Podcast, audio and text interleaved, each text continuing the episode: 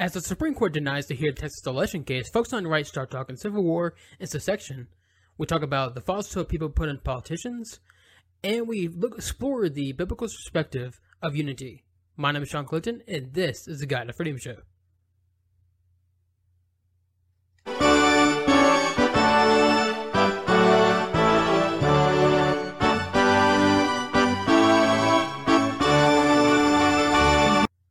The show is sponsored by Anchor, the easiest way to make a podcast. So if you always want to start a podcast but didn't know where to begin, Anchor is for you. Anchor is very simple to use and is also free. All you do is simply record the audio from your phone to computer, edit it, and then post it. You can monetize it with sponsorships or like donation buttons. You can also distribute it to other sites like Apple Podcasts, Spotify, Google Podcasts, or whatever other podcast site you could think of. Check it out at anchor.fm or download the app. Again, it's anchor.fm or download the app. Okay, so I hope everyone is having themselves a great week. Happy this Sunday when I'm actually posting it, but Saturday when I'm recording it. So we have a lot to get to today, so just jump right into it. So again, here we are. It's December the 12th. And we still don't really know who is the official winner of this election. You can probably guess who could be at this point, but we still don't know officially. And the electoral college is actually supposed to be voting on their uh, the candidate. I think this Monday, this coming Monday on the fourteenth. So it'll be interesting interesting to see what's going to happen there. But of course, you know, there's still the whole all these legal proceedings, lawsuits are still um, in place right now. They're still being fought. So this thing is not really officially over yet. It's still far from over. And but as far as the kind of the updates and what these ele- election battle, it's not much in terms of it. There's only there's one biggest thing is of course the whole Supreme Court thing that just happened, where Texas filed a lawsuit against like Michigan, Georgia, Pennsylvania, I think Wisconsin or Arizona, one of those few states, in order to see like any kind of uh, like voting fraud or whatever, and to overturn the election. So before I get to kind of the Supreme Court stuff in, um, first, I'm gonna get kind of give you the details of each case for each state. So again, Texas filed a lawsuit against each every state, which was Pennsylvania, Georgia, Michigan, and Wisconsin. And apparently, uh, we got I think about 19 or 20 other states that joined in, including like Alabama, South Dakota, Florida, and all those good states. So again, I'm going to go through each state and see what is being fought and everything. So first, let's start with uh, Pennsylvania. So for Pennsylvania, this is according to the Daily Signal, by the way. Um, Pennsylvania says the complaint the this um the complaint accuses Pennsylvania Secretary of State Kathy uh, Boockvar of among other things, without legislative approval, unilaterally approval unilaterally abrogating um, Pennsylvania Pennsylvania status that require signature verification for ball- absentee ballots or um, mail-in ballots. These changes were not ratified by the Pennsylvania legislature. So basically, what he's accusing Pennsylvania is changing the rules last minute for mail-in, voting, mail-in ballots and absentee ballots in order for them to be more easily counted, if you will. And basically, Texas saying that you know this was illegally done it was not passed by the uh, Pennsylvania legislature when it should have been. So that's the reason why Texas put a lawsuit against them. So for Georgia, this is kind of similar in a way. So similarly, the complaint describes how Georgia Secretary of State Brad um, sorry Raffensperger, also without legislative legislative approval, unilaterally abrogated, abrogated Georgia's statute statute governing the signature verification verification process for absentee ballots. So it's still kind of the same thing, right there with absentee ballots. Basically, the Secretary of State changing the rules and how the ballot, those ballots are counted and how they're verified and everything. That's why Texas is going after them. For Michigan, so for Michigan, the complaint states the Michigan Secretary of State, um, Jocelyn Benson, abro- abrogated Michigan election, election statutes related to absentee ballot applications and signature signature verification. And now for Wisconsin, last um, lastly, the Wisconsin Elections Commission made similar changes in state laws without permission, without, the permission of the legislature. That weekend, that weekend, or did away with established security procedures put in place by the Wisconsin legislature to ensure absentee ballot integrity. So pretty much for all four of these states, the main thing is is that these the biggest point that the reason reason why Texas um filed a lawsuit against them and bring it to Supreme Court is because these states, these four states, basically changed the rules last minute and without any congressional or state legislative approval. Which is it is a big deal. It is a big big deal that and I see why Texas is definitely going after them. And of course, the biggest question now that that came up was is there enough at this for the Supreme Court to actually like look at it and everything and not just go to the local courts there? And so again, it went to the Supreme Court, but it was rejected. Rejected. This actually yesterday. So it was, according to CNN, um, Supreme Court rejects Texas Sorry, what in the world? Sorry, my computer just froze for a second. Okay, this again of CNN. The uh, Supreme Court on Friday rejected a bid from Texas Attorney General supported by President Donald Trump to block ballots of millions of voters in battleground states that went in favor of President-elect Joe Biden. Okay, so first off, that that sentence right there is kind of big, kind of misinterpret misinterpretation right there because that's not what they were trying to do. They were trying to make sure that ballots were legally counted and everything. And that their main concern was that these rules were changed last minute without legislative approval. So that's the biggest the biggest thing right there. But again, like I said, the Supreme Court rejected it, decided not to hear it or anything because mainly from what I've seen, because it just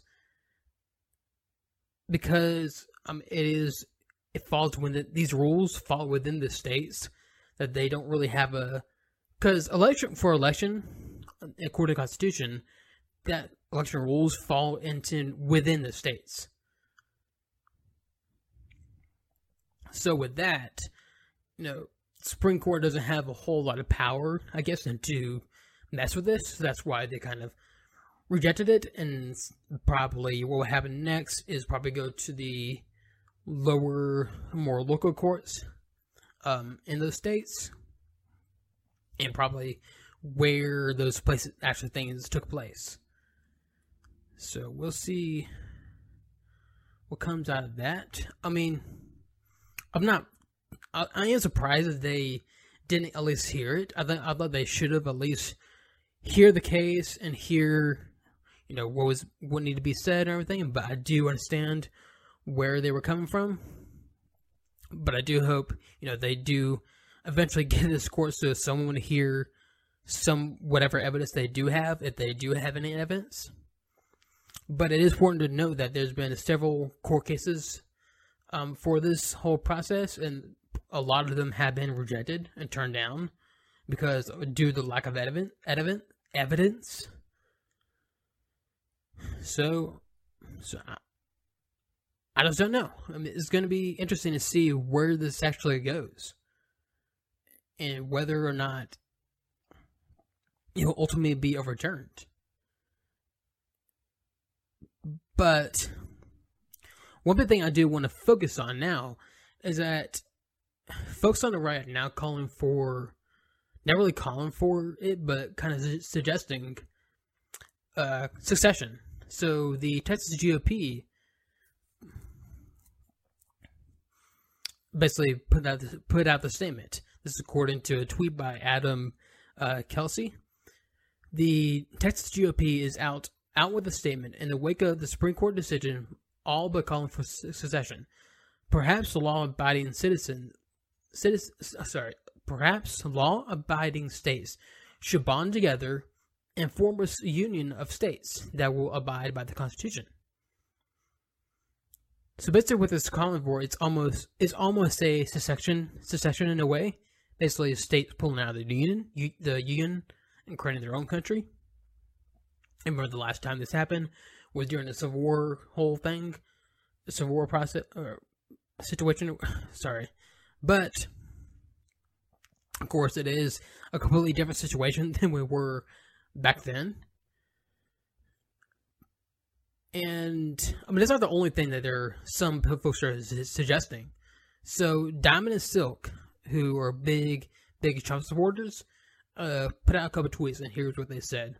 Here's the first one. If the Supreme Court can't save our republic, then where is the military? And here's the second tweet. Trying to overthrow the government by exploiting a pandemic, thus implementing implementing rules that break our election laws, is, unconst- is unconstitutional. If the G- if the DOJ and the FBI can't do their jobs, then where is the military? This is a coup. So now they're pretty much calling for a military intervention into this. Basically, this is the same language that people on the right has been talking about for a while at this point.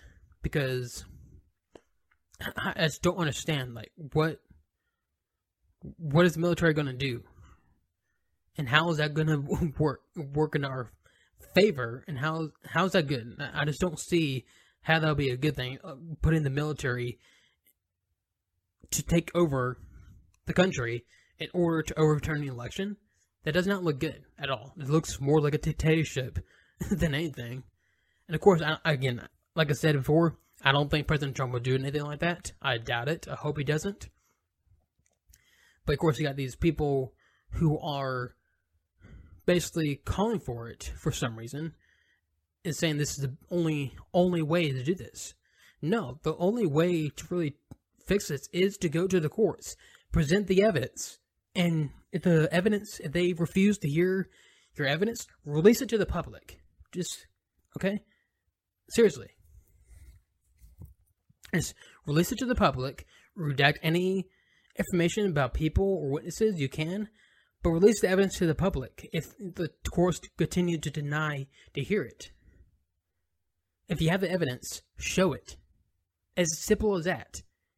If you don't have the evidence, if they don't have the evidence of this, then okay, we'll move on. we'll, we'll move on. It's not the end of the world. It never, it never was. If Biden was going to win, and again, we don't know for sure if Biden's going to win or not. You can probably guess he will. I'm more likely leaning that that will happen, but of course, you got to have all these lawsuits and things settled first. But at the same time, they gotta show evidence of this. If they if they truly believe that they can overturn the election, then show evidence to the courts. And don't just say, "Oh, well, if they don't hear the evidence, that means they're part of the deep state and they're bought by the Chinese now." Now they're saying that about the Supreme Court. Now they're calling ACB, um, Amy Coney Barrett a traitor um, Kavanaugh a traitor, Thomas and Alito a traitor, and all them, all these rock solid um, Supreme Court justices, and they're bought by the Chinese now and everything, which is quite hilarious. Like every time something doesn't go, doesn't go in their favor, they say, "Oh, they're bought by the Chinese or they're traitors or whatever." Like, come on, guys, just chill out for a second, please. Just chill out it's again, it's not the end of the world. This is not the end of the country if Biden is in. Okay, yes, bad things could come into place. There could some legislation, especially if we lose the Senate, some bad pieces of legislation legislation could um, be passed. But again, I just don't see. I just don't think it's going to be the end of the country, especially, especially if now what conservatives need to really do is go after the culture, because again, culture, politics is downstream of culture, and if we fix the culture, then the politics will follow.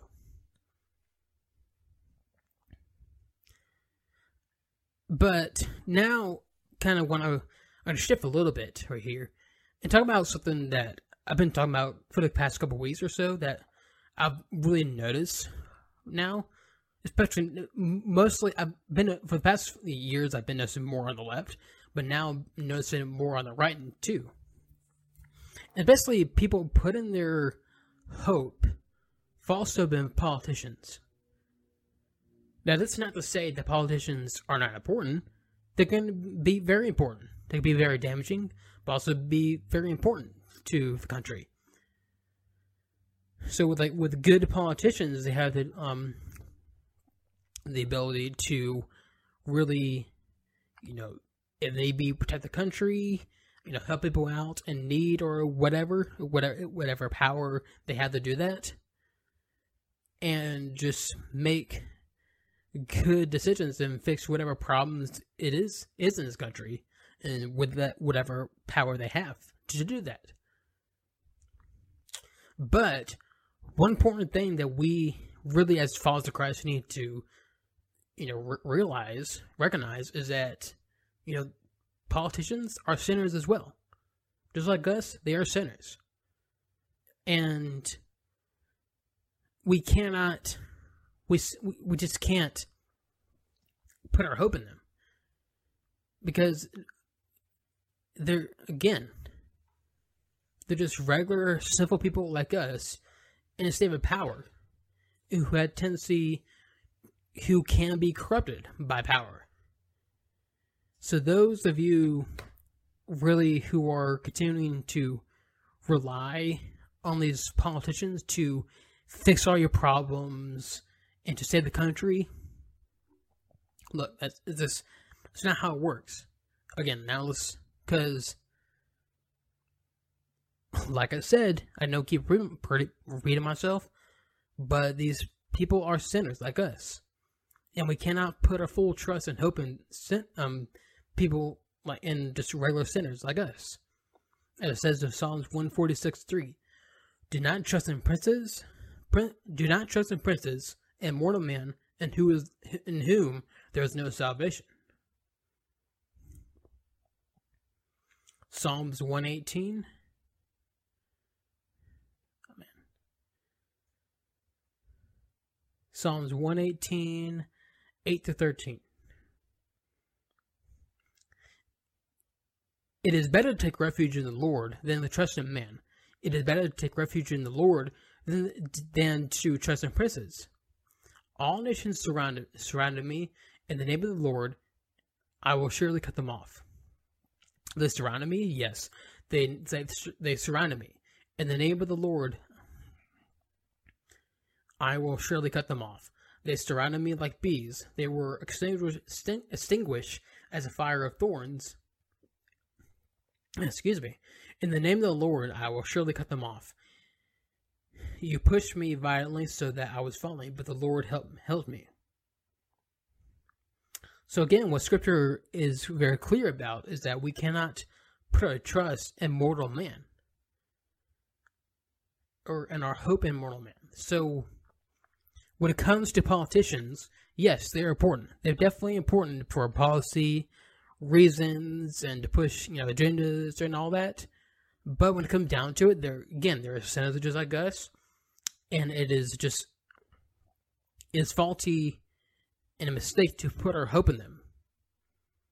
And mostly, I'm really referring to really now the Trump supporters who are putting their hope all in Trump, and then without Trump, that's it. The country is done. Again, like I said many times, there are plenty of rock solid conservatives who will keep this country in check from Democrats.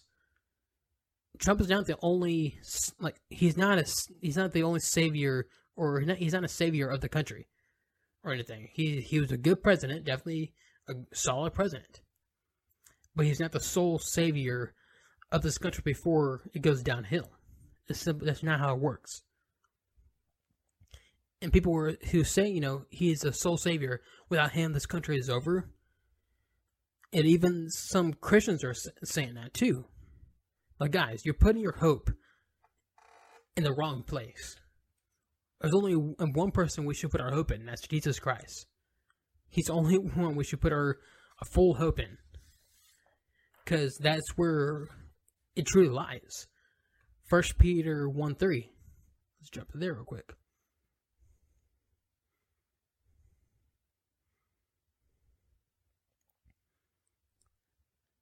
So First Peter 1 3 says, Blessed be the God, God and Father of, the, of our Lord Jesus.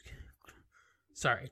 Blessed be the God and the Father of our of our Lord Jesus Christ, who according to his great mercy has caused us to be born again to a living hope through the resurrection of Jesus Christ from the dead.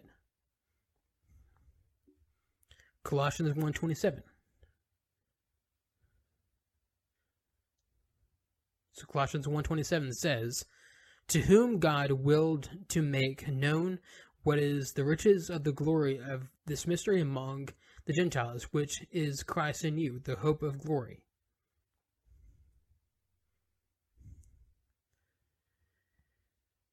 And then Romans 5 2 through 5.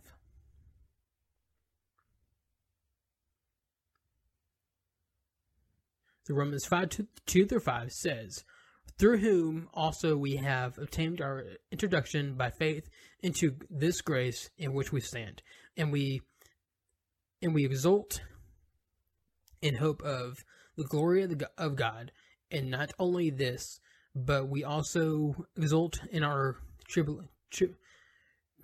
tribulations, knowing that the tribulation tribulation brings about per- perseverance, and perse- perseverance, pr- proven character, and proven character, hope. And hope does not disappoint, because the love of God has been poured out within our hearts through the Holy Spirit who has, was given to us. And finally, Revelation 21 4. So, Revelation 21 4 says, and he will wipe away every tear from their eyes, and there will no longer be any death, there will no longer be any mourning or, or crying or pain. This the first things have passed away. And he who sits on the throne said, Behold, I am making all things new. And he said, Write for write for these words are faithful and true. Then he said to me, Then he said to me, It is done. I am the Alpha and the Omega, beginning and the end. I will give to the one who thirsts from the spring of the water of life without cost. So, again, the point is about what Scripture is saying is that our hope is solely in God and Jesus Christ. Through Jesus Christ. So, again, when it comes to these politicians, again, yes, they're important, but this should not be the basis of our hope at all. At all. That should not be the basis of our hope. And any, especially any Christian who puts their hope in just one politician who's a sinner like all of us needs to really rethink and readjust their values and repent of all that. Okay, so I'm going to continue on with um, the rest of this episode. But first, you got to go over to YouTube with the God and Freedom Blog to check it out. So not only get the rest of this episode, but also the uh, towards the end where I continue to go through the Book of Acts, but also the good stuff and best of the week. And um, remember, sorry, remember you can find me on your favorite podcast listening sites like Apple Podcasts or Spotify, Google Podcasts. Otherwise, I'll see you next week. This is the God and Freedom Show.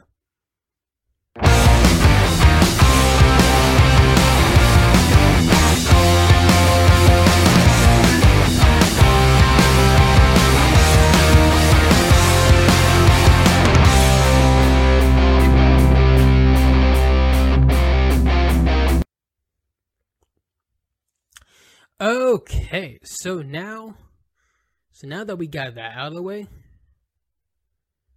so now let's uh, move on to our kind of final topic for this episode. It's going to be quite long, actually, quite a long, long, uh, topic. So let's just jump right into it. So, with the continued, so sorry I don't it's no secret that the this country is right now incredibly divided among ma- mainly party lines in terms of values and everything. But it is it is quite crazy. I never seen anything like any division like this before. And in the midst of the kind of the 2020 election and everything, um, there are many people who are calling for unity between the um between the two sides. So I'm going to read a few tweets from these um from the folks who said it. So the first one is from Kamala Harris, who is uh, Joe Biden's VP candidate, and here's what she said. When Joe Biden asked me to join his this ticket, saying yes was an easy decision because we were both raised with the, with the belief that we have a, all we all have the responsibility to look out to look out for one another, which is why unity was at the heart of our campaign. And yeah, and why and why unity will guide us forward. Okay, so that's from Kamala Harris. So the second tweet is from Alyssa Milano, who's an actress. And here's what she said. I'd like to extend an olive branch to Trump supporters. I am ready to move forward together. There is no there's so much work work to be sorry, there's so much work to do to heal the nation. Let's be part of the solution and not add to the problems we face. My comments are open. Please reply with forward hashtag forward together. And with ends with a red heart emoji. And finally, um the last one is from Cory Booker, who was who was senator and also a former Democratic presidential candidate. And here's what he said This is the message of healing and unity that we need from our next president. Thank you, Joe Biden. And Joe Biden's tweet was Out of our collective pain, we will find our co- collective purpose to control the pandemic, to save lives, and to heal as a nation. Mm-hmm. Is that it? Yep. So, second C, and also many professing Christians or saying the same thing that we need to, you know, call for unity and everything during this time. Now, contrast that to 2016, where a lot of people were freaking out, saying that Donald Trump is a threat to our democracy and everything. But put that aside. That's not the point of this section right here. But the point of this section, section I want to talk about is unity. So, you might be asking, what is unity? What is the definition of unity? So the definition, basic kind of definition of unity, this is from uh, dictionarygut.com, and this is the state of being one or oneness, a whole or totality of combining all of its parts into one. The state of state or fact of being united or combined into one as parts of a whole, whole unification. So obviously Simply, unity means one, or oneness, if you will. So, basically, sorry, come on. Sorry, my computer is being dumb right here. I'll be right back. Okay, so I think that fixed the problem right here. So, anyways, you might probably be wondering, like, why am I talking about this? Why am I talking about unity? Like, isn't that, you know, a good thing? And everything, you know, and you know they have a point. You know, um, um, who wants division? Who wants to live in a place where everybody's divided constantly and at each other's throats constantly? I mean, a lot of people don't want that. But really, my audience for this section is professing Christians. Because my main point of this is to, you know, while, you know, of course, everyone wants, you know, to get along and wants, you know, unity and everything, Christians need to be mindful, need to be mindful about the unity they're seeking. Because, believe it or not, there is different types of unity. There's actually two different distinct types of unity. There is biblical unity, and then, of course, worldly unity. One is one is of, God, and one is of Satan. So, really, my point of this whole section is to really, really lay out the difference between the two, between you know biblical unity and worldly unity. So, the, of course, the answer. So, the question that we need to ask is, what does Scripture say about it? What does Scripture say about unity, biblical unity? So let's jump to it. So first off, let's jump to 1 Corinthians 1.10. So this um, 1 Corinthians 1.10 says, Now I exhort you, brethren, by the name of our of our Lord Jesus Christ, Jesus Christ, that you all agree, that you all agree, and that there be no division, divisions among you, but that you, but that you be made complete in the same mind and in the same judgment.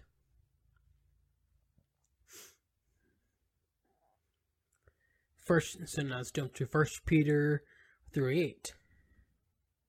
So First Peter three eight says, "To sum up, all of you who are all of, so to sum up, all of you be har, harmonious, sympathetic, brotherly, kind-hearted, and humbled in spirit."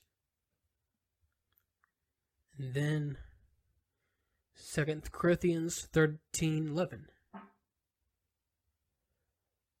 2 Corinthians 13:11 says, Finally, brethren, rejoice, be made complete, be comforted, be like-minded, live in peace, and the God of love, peace will be with you. And, also, and finally, Ephesians 4 3. So Ephesians 4 3 says, Being diligent to preserve the unity of the Spirit and the bond of peace. So first off, let's get the actual full context of that. So let's jump to one. So this is um Ephesians one, Ephesians four one through let's see six. Therefore, I, the prisoner of the Lord, implore you to walk in manner worthy of the calling with with which you have been called, with all humil- humility and gentleness, with patience showing tolerance for one another in love, being diligent to preserve unity of the Spirit in the bond of peace. There is one body and one Spirit, just as also you were called in one uh, one hope uh, of your calling, one Lord, one faith, and one baptism, one God and Father of all, who is over all, of all, who is over all and through all, and in all. Okay, so, again, Scripture is very clear about this. What about what unity is according to the Bible, and that it is really unity in accordance to what Scripture says.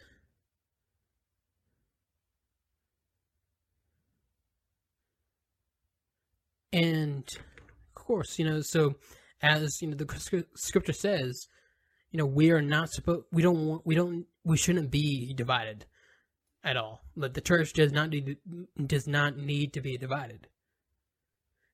It says in Romans 16, 17 through 18. Now urge you, brethren, keep your eye on those who cause divi- decision, dissensions, um, hindrances, contrary to the teaching of teaching which you learned, and turn away from them.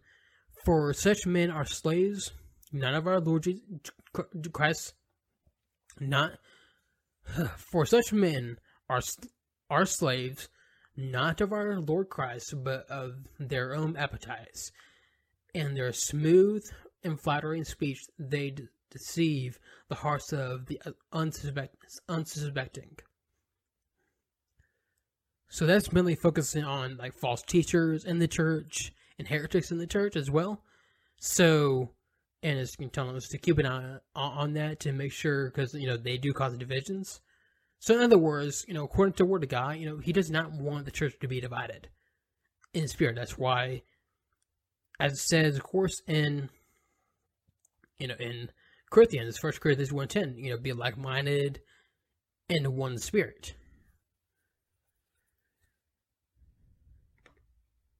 And so, so that's basically the gist of what kind of the war, what the biblical meaning of unity is, is to follow a set of values and guidelines in accordance to Scripture and to the in accordance with the Word of God.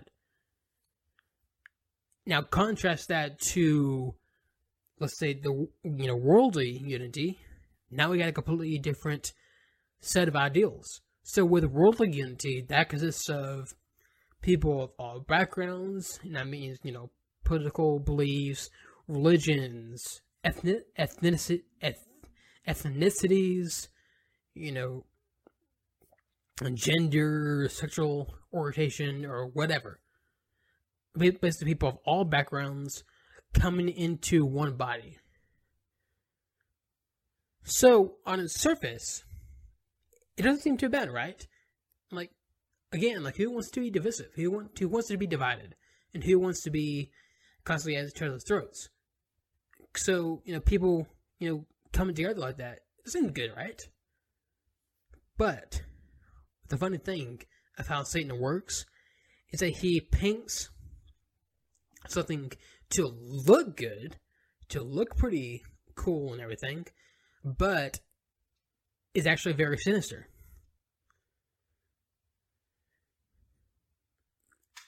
And so people now will probably ask, you know, like, what's wrong with being in unity who with people who are not believers? You know, shouldn't we be loving and kind with one another? Shouldn't we be loving our neighbor? And I answer yes, but there's a difference between being in unity with and being loving and kind to others. So being loving and kind to others, that that is biblical. So let's jump to uh, Romans, sorry, Hebrews 13. So Hebrews chapter 13 is be verses 1 through 2. And this says, let let the love of the brethren continue. Do not neglect to show hostility.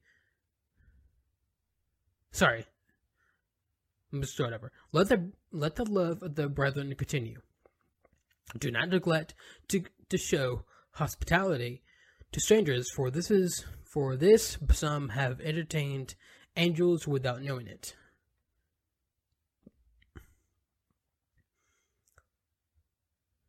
So basically, what it's saying is, you know, be you know kind to one another, be loving to one another, and as you know, Christ said that love each other as I loved you. Love your neighbor. So, of course, that, that is biblical. But what is not biblical is actually unity with those of the world. Because here's the thing with the world, you know, they believe, the world doesn't believe what Christians believe. You know, they have their own set of values and everything. And we are told, commanded by Christ, to not love the world, to not be part of the world. As says in Romans 12 2. So,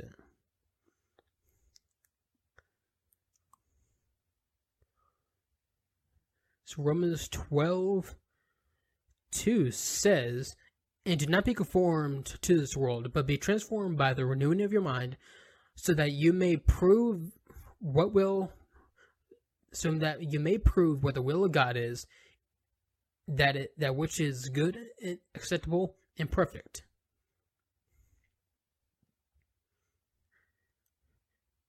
Then First John two fifteen says, "Do not love the world, nor the things of the nor the things in the world. If anyone loves the world, the love of the Father is not in him." James four four, you adulterous, you adult adulteresses, do not do you not know that friendship with the world is hostility toward God? Therefore, whoever wishes to be a friend of the world makes makes himself an enemy of God. So again, if we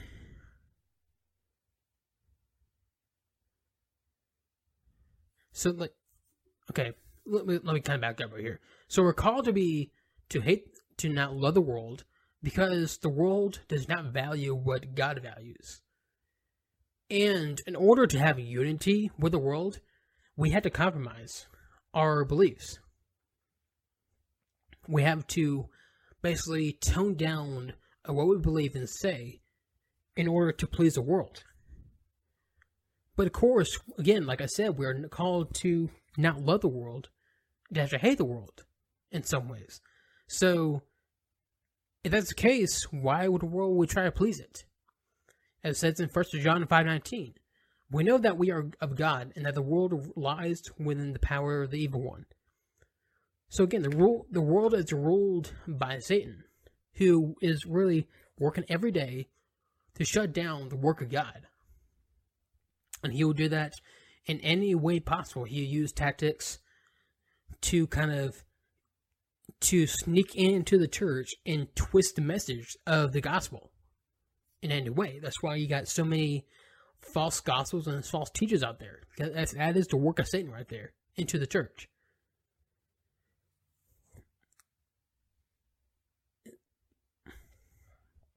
And so when we, you know, do when we you know hold on to the actual objective truth of the Word of God, and you know hold stay firm in the faith, then unfortunately, you know, unity with the world is impossible. It is completely impossible because the world will hate you. It's as simple as that. The world will hate you, as it says in John 15, 18 through 19. If the world hates you, you know that it, it has hated me before it hated you. If you were of the world, the world will love its own. But because you are not the world, but I chose you out of the world, because of this, the world hates you. Excuse me, sorry. So again, so with that in mind, why in the world will we try to, you know, please the world of that, to please the world with all this? you know, the world hates Jesus and his values with passion. And, you know, they want nothing more in, than to see eradicated. This is why really unity with with the world is impossible. It is completely impossible. Because, you know, they do not value the things of Christ. And you know, while, you know, Bible says, you know, we are to be united as one body in the church. But outside of that, really biblical biblical Christianity is divisive. It is divisive. Now, I know that might be a tough, tough uh, thing for people to swallow, but when you speak in truth, people will get offended and they will try to show you up. So, yeah, the gospel is, you know, inherently it is divisive. The gospel is divisive. Truth is divisive to the world. And, but the thing is, you know, that's why people try to, you know, throw it away and say, oh, well, I don't want to cause division to the world, so I kind of brush it off. But here's the thing Jesus did not come to bestow unity uh, between everyone in the world. Not what we can do. So, jump to Matthew 10 34 36 and he jesus jesus says do not do not think that i came to bring peace on the earth I did not come to bring peace, but a sword. For I came to set a man against his father, and a daughter against her mother, and a daughter-in-law against her mother-in-law, and a man man's enemies will be the members of his own household. So let me repeat that. Do not think I came to the came to bring peace of the earth on the earth. I did not come to bring peace, but a sword. For I came to set a man against his father, and a daughter against her mother, and a daughter against, and daughter against her mother-in-law. And sorry, daughter-in-law against her mother-in-law, and a man's enemies will be the members of his household. So, so according to scripture right there, you know, Jesus did not come to bring unity between everyone. And as it says, you know, he came to put a man against the father, daughter against mother, and all that. Now, but what he's really saying, what he's saying there is that, you know, when you follow me, speak the truth, people will be against you. The world will be against you. Even people within your own family, unfortunately, will be you know, against you.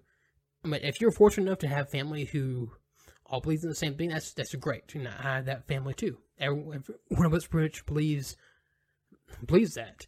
But unfortunately, there are some families out there who are divided because of this. Because some some members believe in Jesus Christ and follow Him and speak truth, when others don't, don't, and it causes causes quite a division. It is unfortunate but really, our main goal as Christians should be purity before peace. Our goal should not be peace before purity. Because if we try to seek peace, that means we try to compromise the truth, the Word of God. So we can't do that.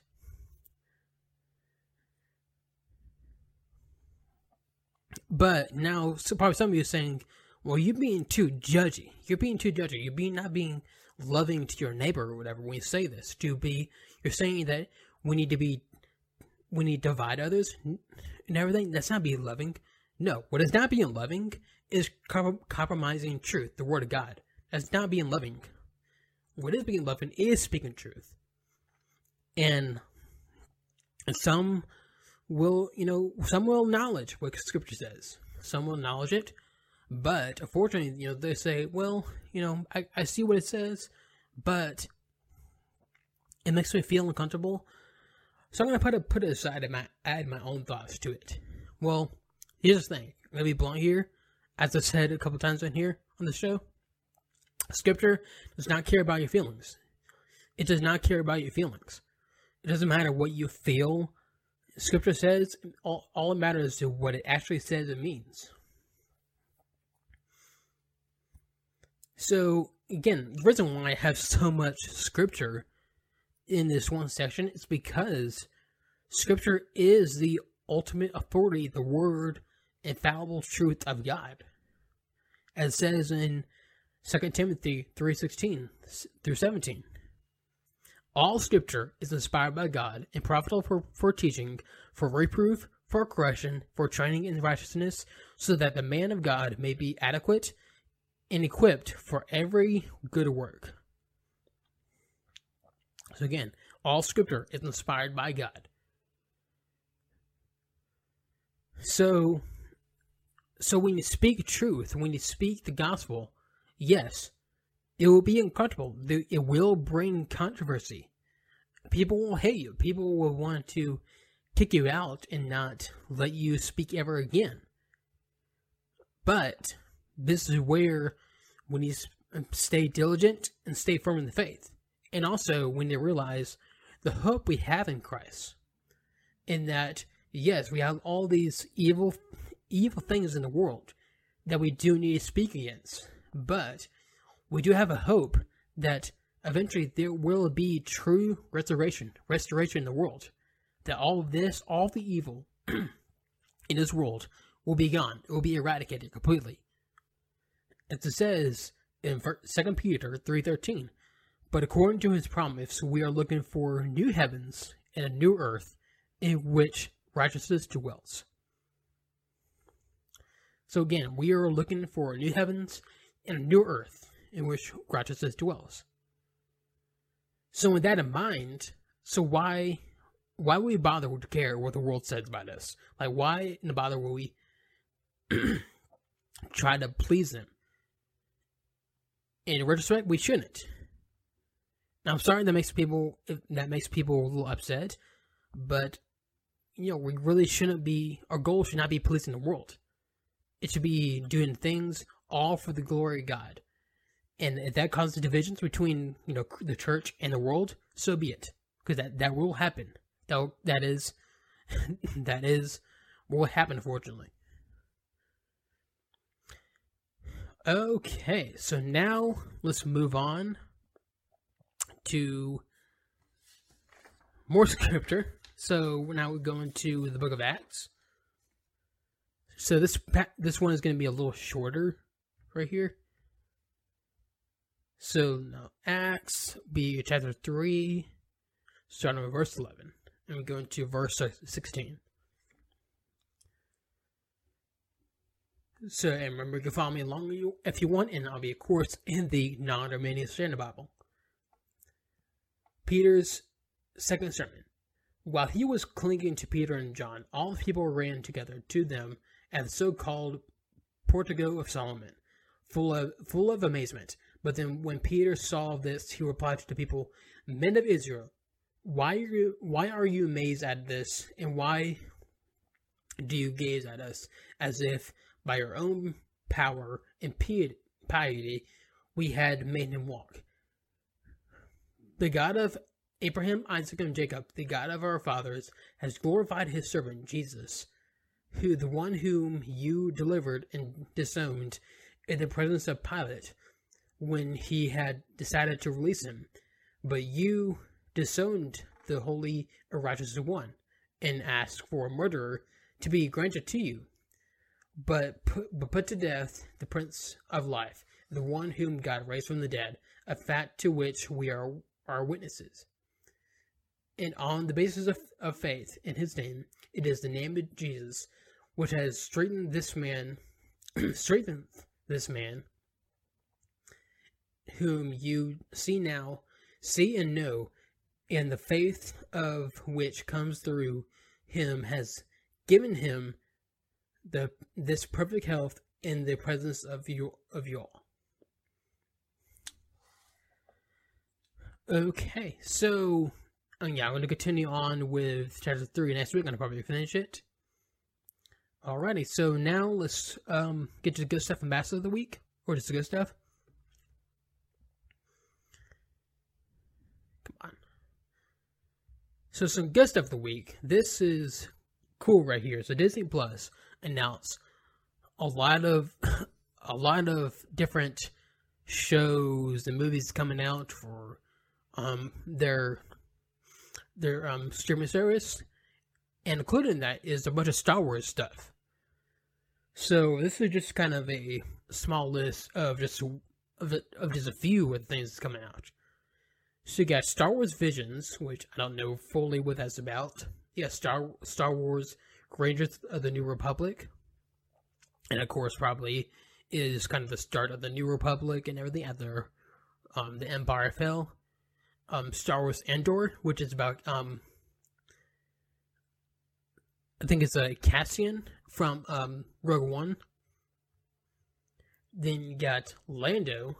Actually, got a Lando a movie coming out or show or whatever. You got Star Wars Rogue Squadron, which is based off the video game apparently, and then Star Wars Ahsoka.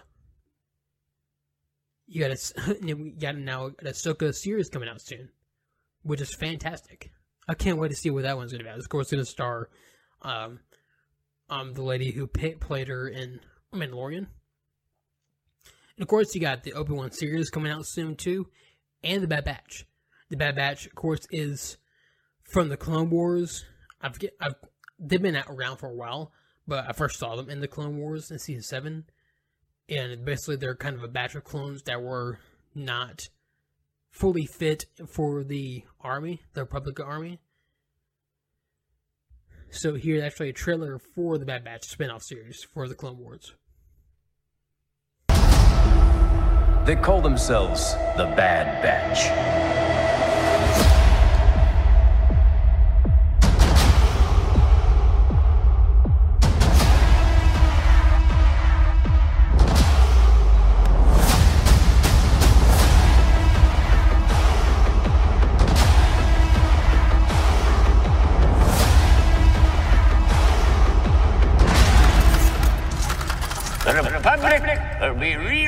Reorganized into the First Galactic Empire!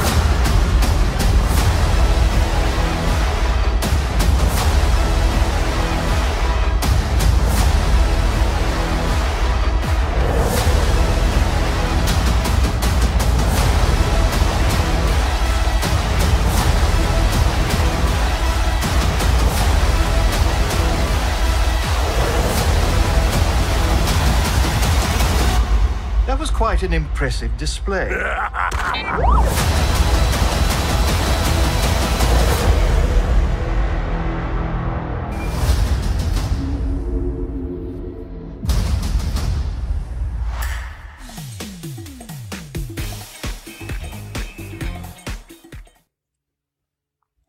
So obviously, you know, this is a sequel series to the Clone Wars and everything, which is pretty pretty interesting. So basically, by the Bad Batch probably be coming a part of the Empire and everything, and their battle with that.